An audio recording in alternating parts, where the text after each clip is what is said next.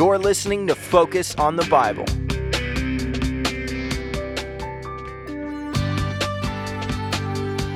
If you were God and you loved everybody and you wanted them all to be saved into eternal life, how would you tell all those people the good news of the gospel? Let's talk about this.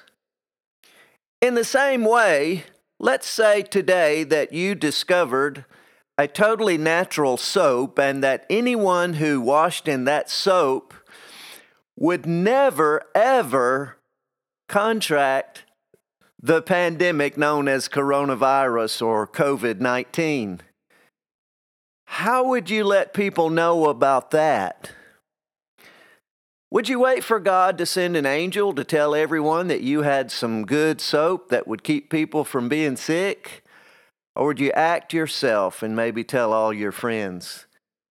In Acts chapter 10 and 11, a great story is told in the Bible. It's a story of two men. One's name is Cornelius, and the other's name is Peter. And God wants to get these two people together. And God wants Cornelius to be saved because he is ripe and hanging on the vine. Here's how it happens. In Acts chapter 10, verse 1 and 2, we gather the facts about this man, Cornelius. He's not a Jew, he's a Roman. In fact, he's a centurion in the Roman army. Now, centurion is a word that gets thrown around a lot, but well, most people seem to not know what it means. A centurion is a captain. He's a captain in the army of Rome. He's in charge of a hundred men, although sometimes those captains were historically able to bring a lot more than a hundred men to the fight. So he is a well prepared man in social life. Cornelius. He probably has a lot of friends, and he does. He's also a family man. He has a family, a wife, and children. He's leading his family, and he's a devout, God fearing man. Somehow he's been attracted to God, though he's a Roman. Uh, he's a Roman who is planted now in the Jewish world. He's one of those people bringing order to the Jews under the dominant hand of the Roman Empire the empire that's ruling the world at that point in time. But living among the Jews now, apparently he's attracted to the God of the Jews, the Lord Himself. He's even giving alms. Now, that's a Jewish thing.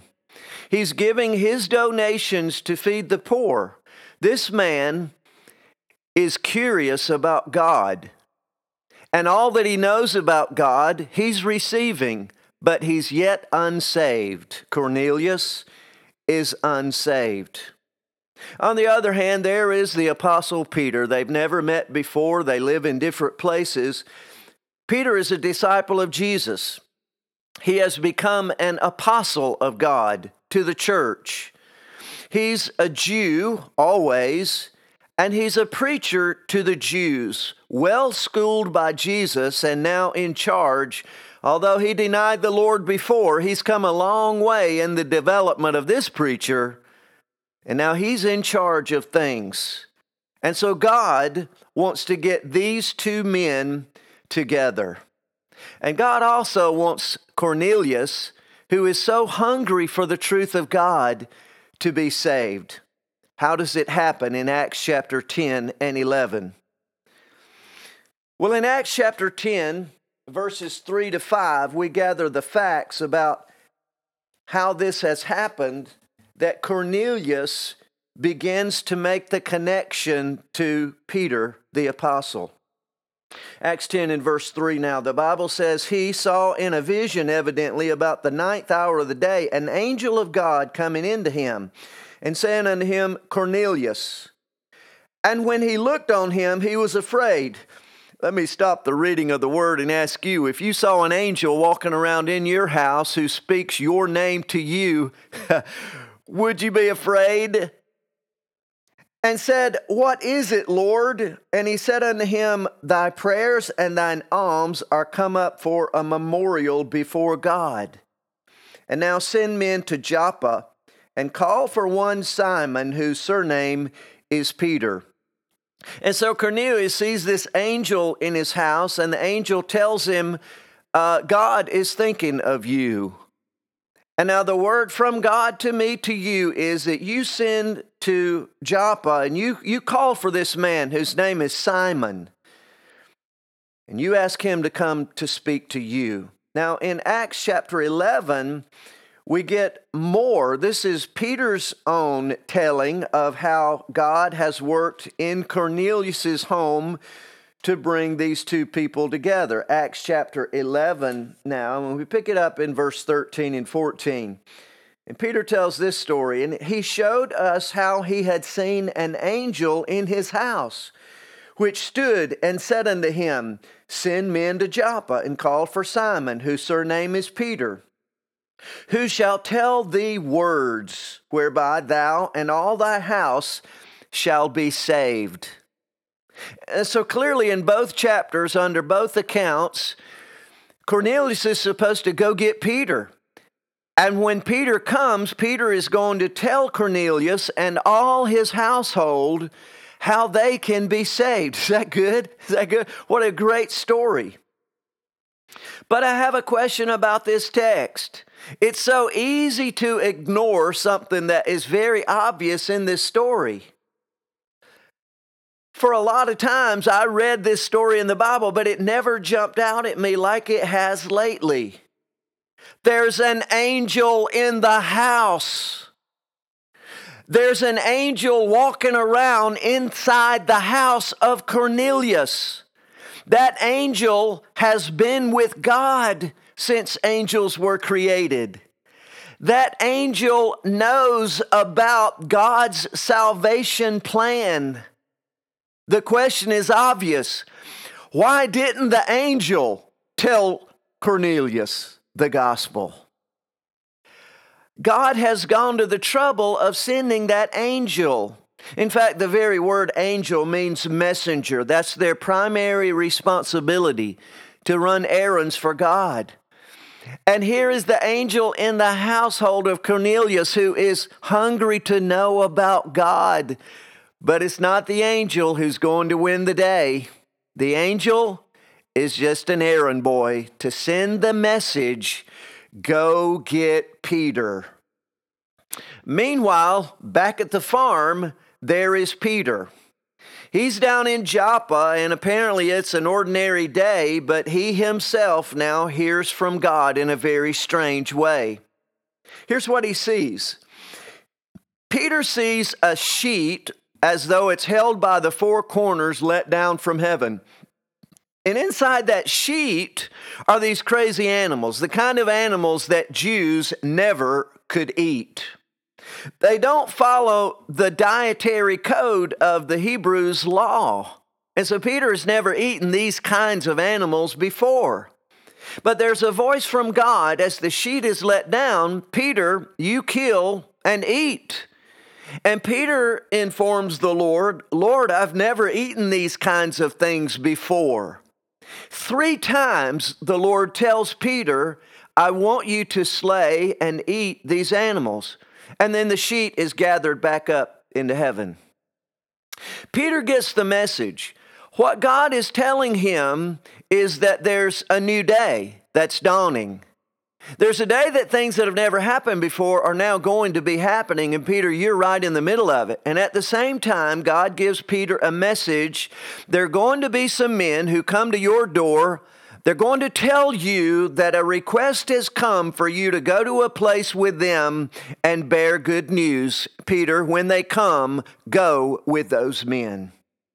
And so, this is the beautiful story of a man who's hungry to know God and another man who's hungry to tell people about knowing God. It's a great story of how God is working in Cornelius and how God is working in Peter to bring these two together. Now, here's what happens Peter goes to that household and Cornelius welcomes him in. Apparently, the house is full of people, not just Cornelius's family, but also a lot of friends. As you might imagine, the centurion in the Roman army might know a lot of people. And so his house is full of people who want to hear from this mysterious man that God says will bring them the truth that they can be saved. And that is exactly what happened, friend. Peter brought it to that house. And in a few simple words that you can find in Acts chapter 10, Peter explains to them the unveiling of the Savior from heaven. It's Jesus Christ. No doubt Cornelius had heard of Jesus before, but he had never seen this picture of the Redeemer who came from God. And how that he died on the cross to pay the sins of everyone. How that he rose again from the dead to prove that he was really God really the one who was sent from heaven to bear the sins and pay the death penalty of sin that people could leave behind their religious ways, their dietary laws, or whatever else it was that people mistakenly thought would make them morally good enough for heaven. And the message is that whoever will believe in the name of Jesus Christ will receive remission of sins and have eternal life. That's the message Peter brought to Cornelius' home. On that night, friend, there's not a word from Peter about having to walk down an aisle. There wasn't one.